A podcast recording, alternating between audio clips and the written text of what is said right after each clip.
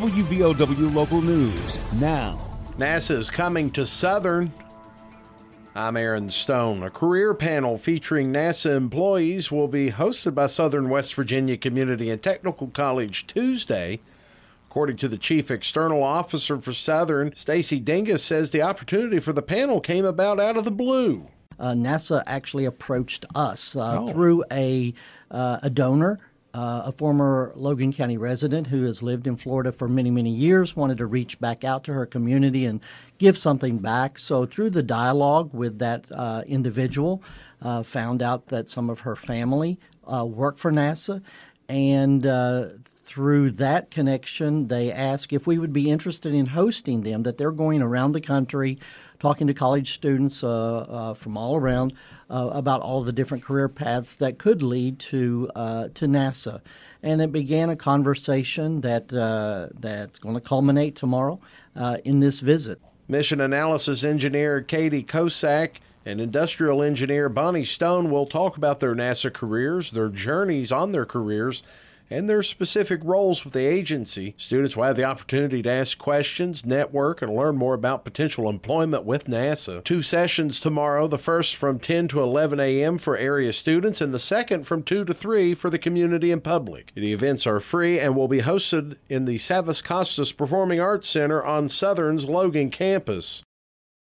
Don't let aches and pains put you on the sidelines. Lingering pain from aging or injuries can impair your ability to move and take the fun out of everyday activities. Let Logan Regional Medical Center get you back in the game. Take a joint pain assessment at logan regional medical center dot com slash orthopedics to find out how we can help alleviate pain, increase mobility and range of motion, and get you back to living your life to its fullest. Logan Regional Medical Center. Be well, live well, that's why we're here. A Holden man is in jail following a domestic disturbance involving a firearm.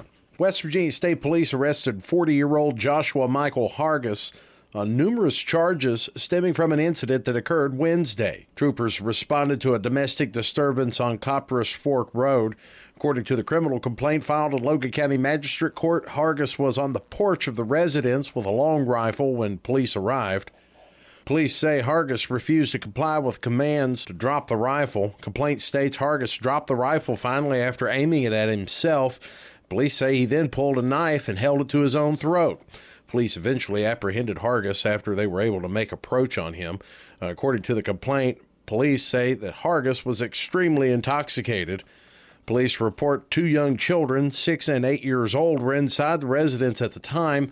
Hargis is charged with child neglect, creating risk of injury, brandishing a deadly weapon, obstructing an officer, assault on a law officer, and domestic battery and domestic assault. Logan County Magistrate Dwight Williamson set bond at seventy-five thousand dollars, ten percent or full surety.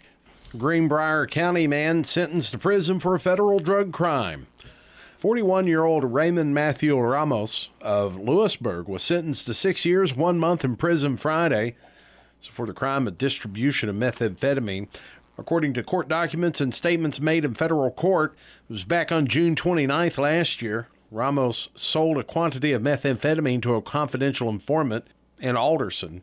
Ramos admitted to the transaction, further admitted to selling methamphetamine to confidential informants on July sixth in Beaver and July twenty-seventh in Lewisburg last year.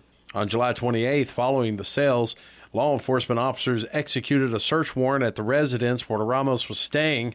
Officers seized a quantity of methamphetamine as well as scales, packaging material, and over one thousand dollars cash.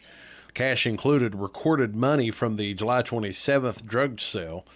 Ramos admitted to possessing the seized methamphetamine and intended to distribute it. Ramos also admitted to telling law enforcement officers that he distributed a half pound of methamphetamine weekly between April and July. Prison sentence is to be followed by three years of supervised release.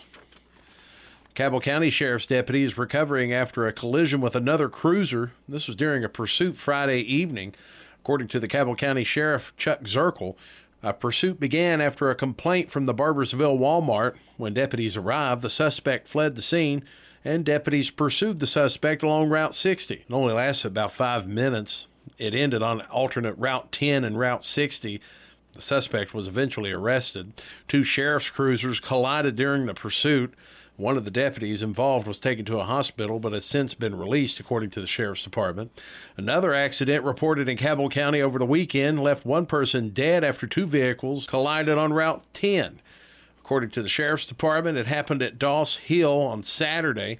Two cars collided head-on. One of the drivers was pronounced dead at the scene. The other driver and their passengers were taken to the hospital with non-life-threatening injuries. No more information has been released at this time.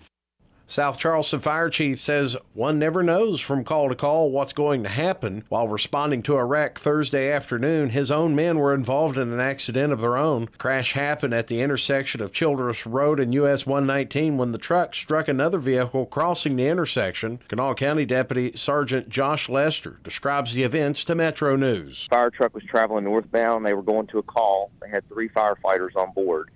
Um, they were running lights and sirens as they were approaching the intersection.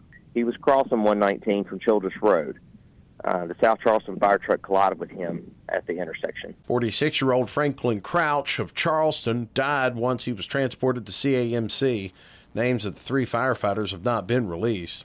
South Charleston Fire Chief Virgil White gave an update on his firemen. Two of my firefighters have been released from the hospital. I still have one that's in I C U. He's stable, but he's going to have to have some surgeries. He's got quite a few significant injuries. Both the truck and the vehicle were destroyed. According to investigators, the truck did not roll over as reported early on following the accident. The truck was heavily damaged, however, as well as a nearby light pole when the truck careened through the intersection. It was the battle of the unbeaten teams last Thursday at Willis-Nisbet Field in Logan. Late in the fourth quarter, Logan's Grayson Sanders sustained an injury while making a tackle. Sanders was taken to the hospital by ambulance, diagnosed with a concussion.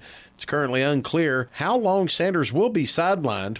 Once play resumed, Chapmanville had a first and ten from Logan's thirty-five, but four plays later, Brody Belcher's second interception of the game from a Dakota Dalton pass in the end zone cinched the victory for the Timberwolves. Final score, Logan Middle twenty-two, Chapmanville Middle eight. Chapmanville fell to three and one on the season so far and will host Madison Middle this Thursday. Undefeated Logan travels to Poca. W V U improved their season this past weekend with a twenty to thirteen victory over Texas Tech. W V U's season is now three and one. Marshall remains undefeated with a twenty-four seventeen victory over the Virginia Tech Hokies. In high school football, Scott continues their undefeated streak, five oh, with a victory over Chapmanville. Final score, Scott forty, Chapmanville seven. Logan lost out to Winfield fifty-three to zero. Man improved their season four one with a sixty-nine to zip victory over Wyoming East. Elsewhere in the coalfields, Nitro defeated Wayne thirty-three to twenty-one. Shady Spring went over Pikeview forty to twelve. Mingo Central defeated Independence twenty-four to six.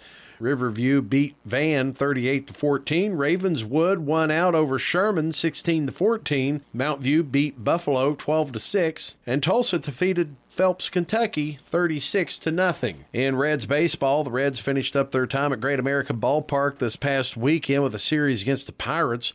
Pirates won the series two to one after beating the Reds Friday and Saturday. But Sunday, the Reds did come back four to two. Reds now look forward to the Guardians to finish up the season. Get local news on demand at W V O W radio dot com and on your smart device. This is W V O W.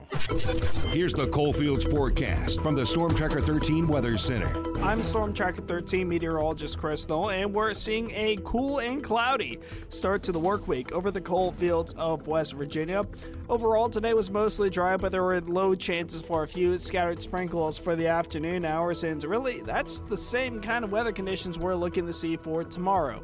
Tomorrow afternoon is going to be a little bit warmer as we'll see a little more breaks in the clouds with highs looking to be around the mid seventies, but rain chances, they're going to move in on Wednesday, which will cool us back down to the low seventies for the middle of the week. Listen throughout the day or click on tri state update dot com for more weather information from the Storm Tracker thirteen Weather Center. The Coalfields start the day with the House Intelligence news. Committee Chair Congressman Mike Turner. Right now, with this migrant immigration that's occurring on the border, it's a national security threat. The concern that smugglers are sending thousands of migrants across in some areas to divert law enforcement's attention from elsewhere to bring in, says Chief Owens. Narcotics, fentanyl, uh, bulk cash, weapons. The morning news, weekdays. starting at six a m on W V O W.